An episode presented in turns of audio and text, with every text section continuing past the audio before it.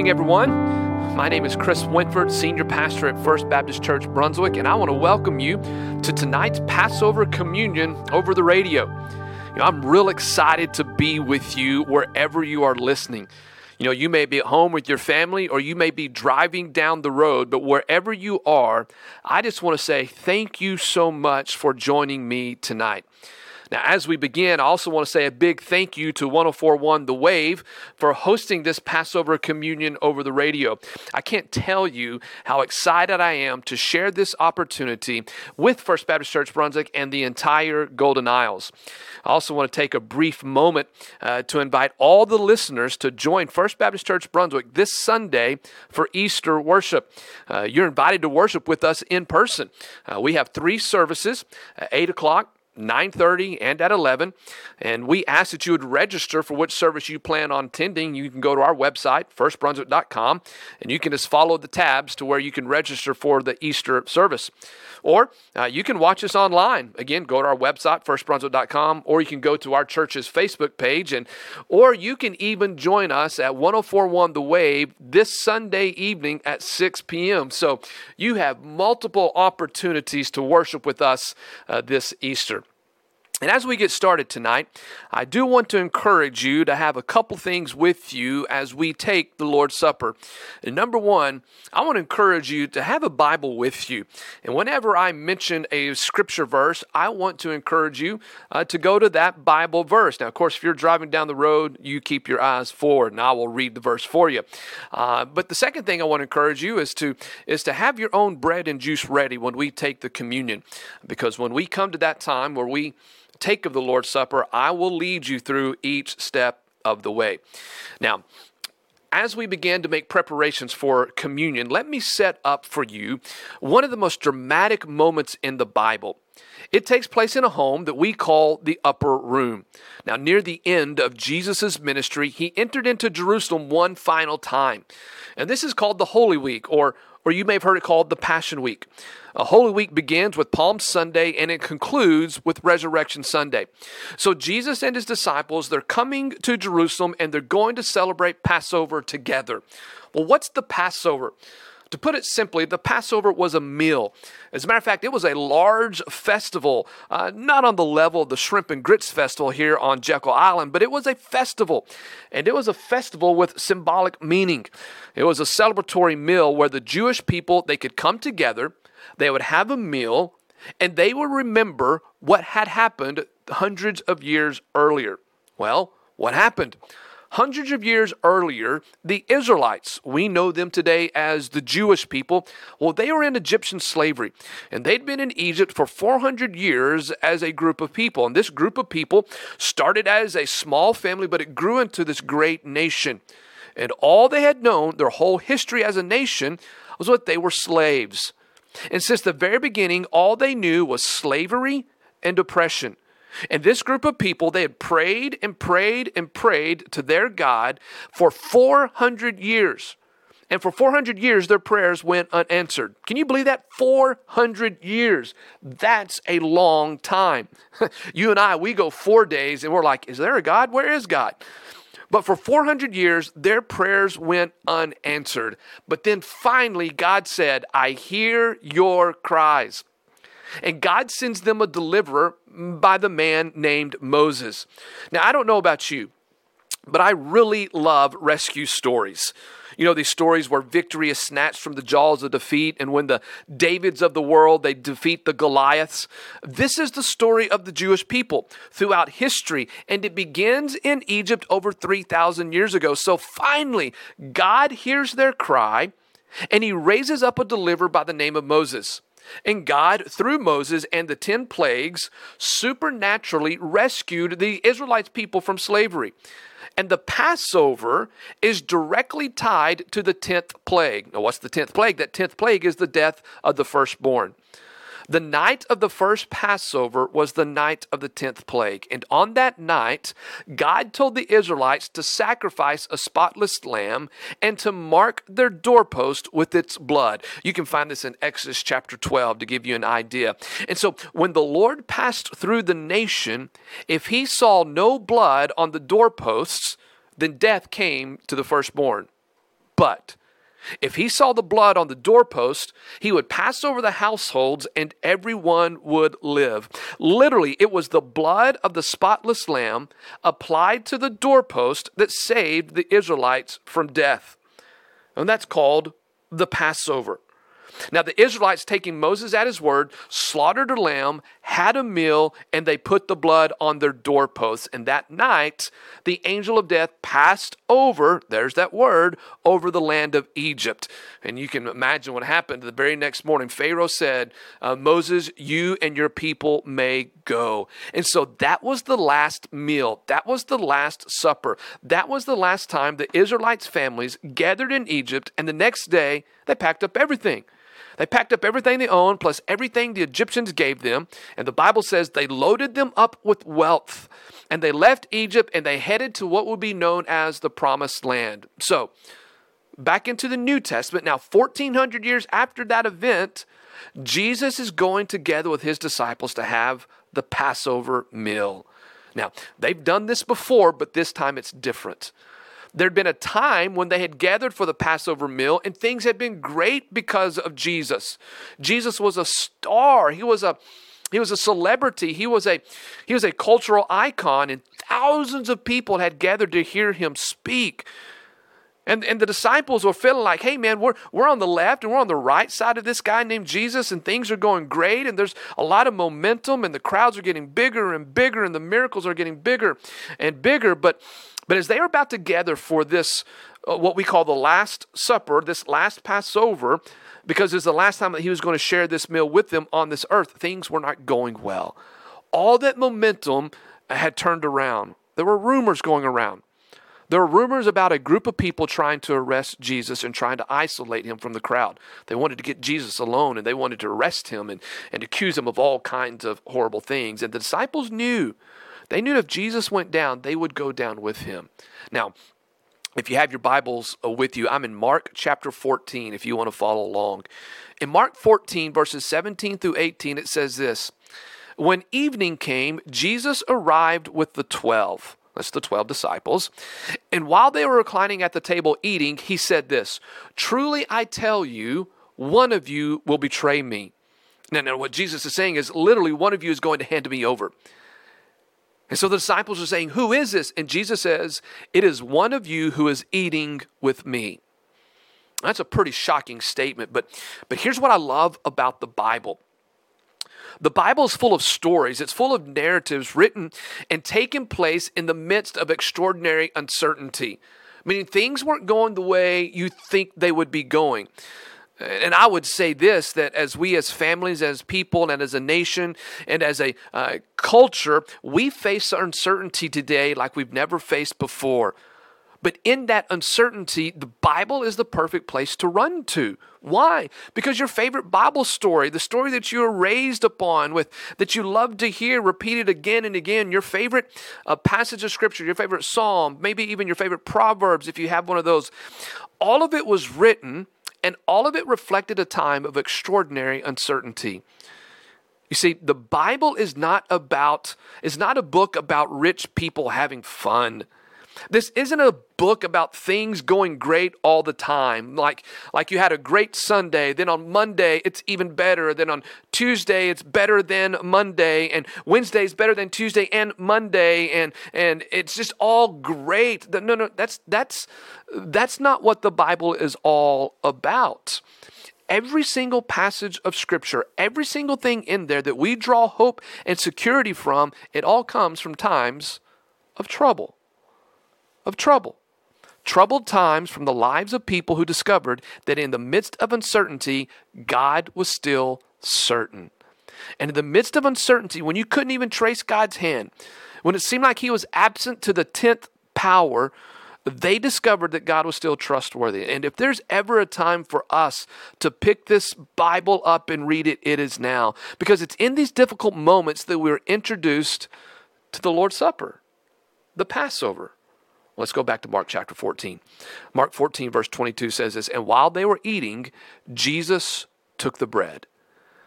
Jesus took the bread, and when he had given thanks, he broke it, and he gave it to the disciples, and he said, This is my body that has been broken for you. And then he took the cup, and when he had given thanks, he gave it to them, and they all drank from it, and he said this This is my blood of the covenant, which is poured out for many. And so he introduces to us the Lord's Supper. So, what is this thing called the Lord's Supper? What is the Passover communion? Well, the Lord's Supper is an object lesson that represents a great spiritual truth. Let me share with you four um, things that describe the Lord's Supper. Then I will share how we are going to take the Lord's Supper together. Number one, the Lord's Supper is a simple act. The Bible says that the very first communion, the Lord Jesus, on the night that he was betrayed, he took the bread and he broke it.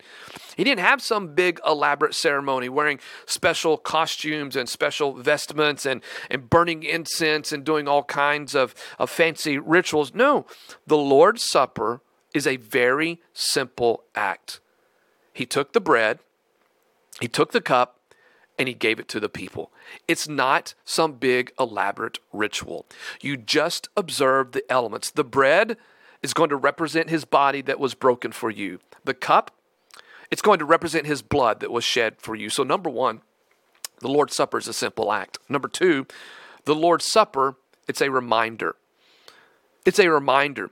Jesus said that when he had when he had given thanks, he broke it and said, "This is my body, which is for you. Do this in remembrance of me." The whole purpose of the Lord's Supper, communion, is for us to remember what Jesus did on the cross. What did Jesus do on the cross? He put your sins and my sins on his shoulders. He paid the penalty that you and I could not pay. He received what you and I, because of our sins, deserve death.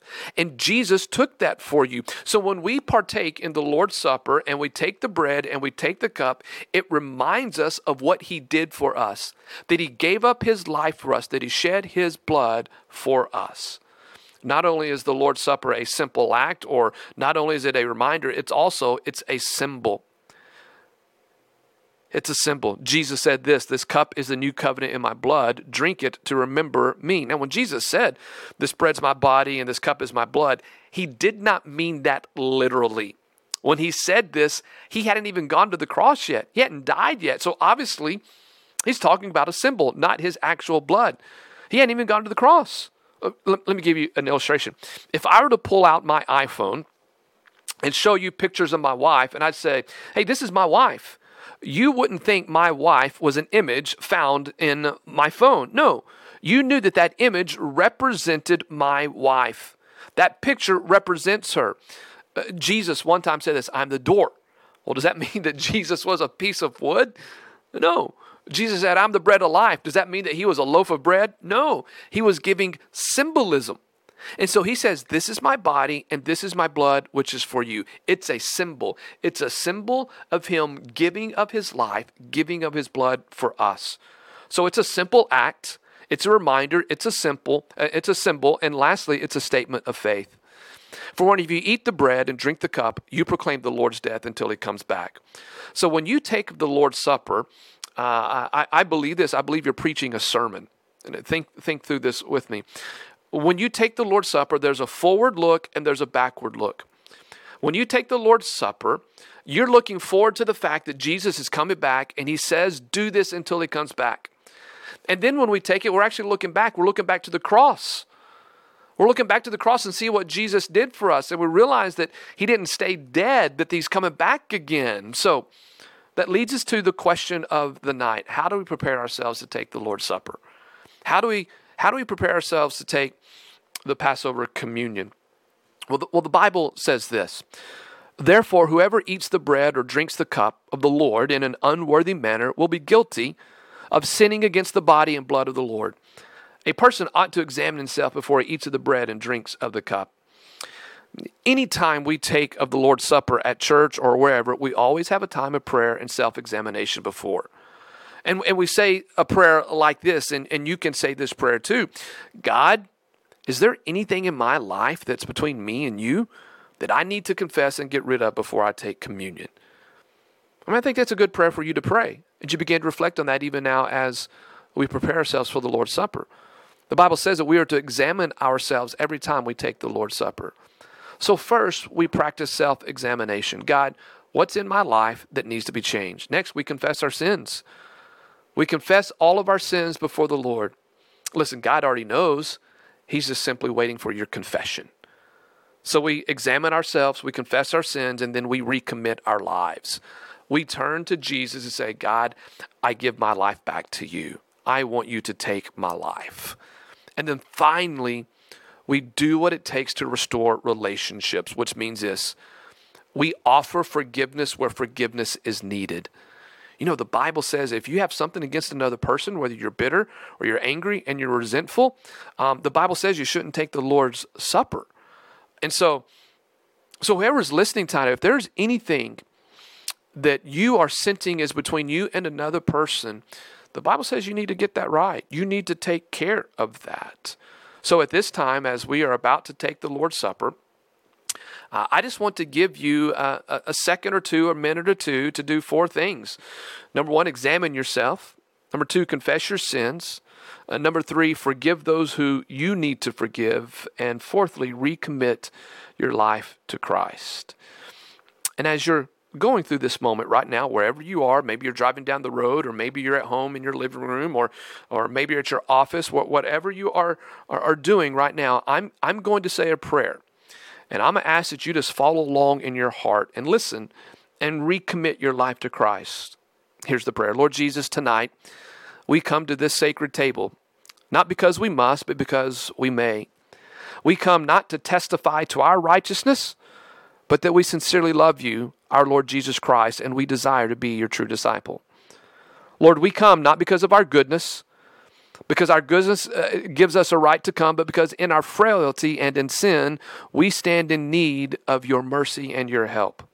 Will you please search me and try me and see if there's any offensive way within me? If so, Lord, I confess my sin to you. And so, Lord, we come to the table because we love you, because we want to love you more. We become we come because you love us and you gave yourself up for us. And so Father, we now come. We come seeking unity with our fellow brothers and sisters in Christ. Show us whom we need to forgive, and we tell you now that we forgive them.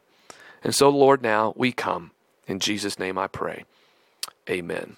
Well, at this time, please have your bread and your cup ready as um, I'm now going to lead us through the Lord's Supper in 1 Corinthians chapter 11, Paul addresses how we are to celebrate communion.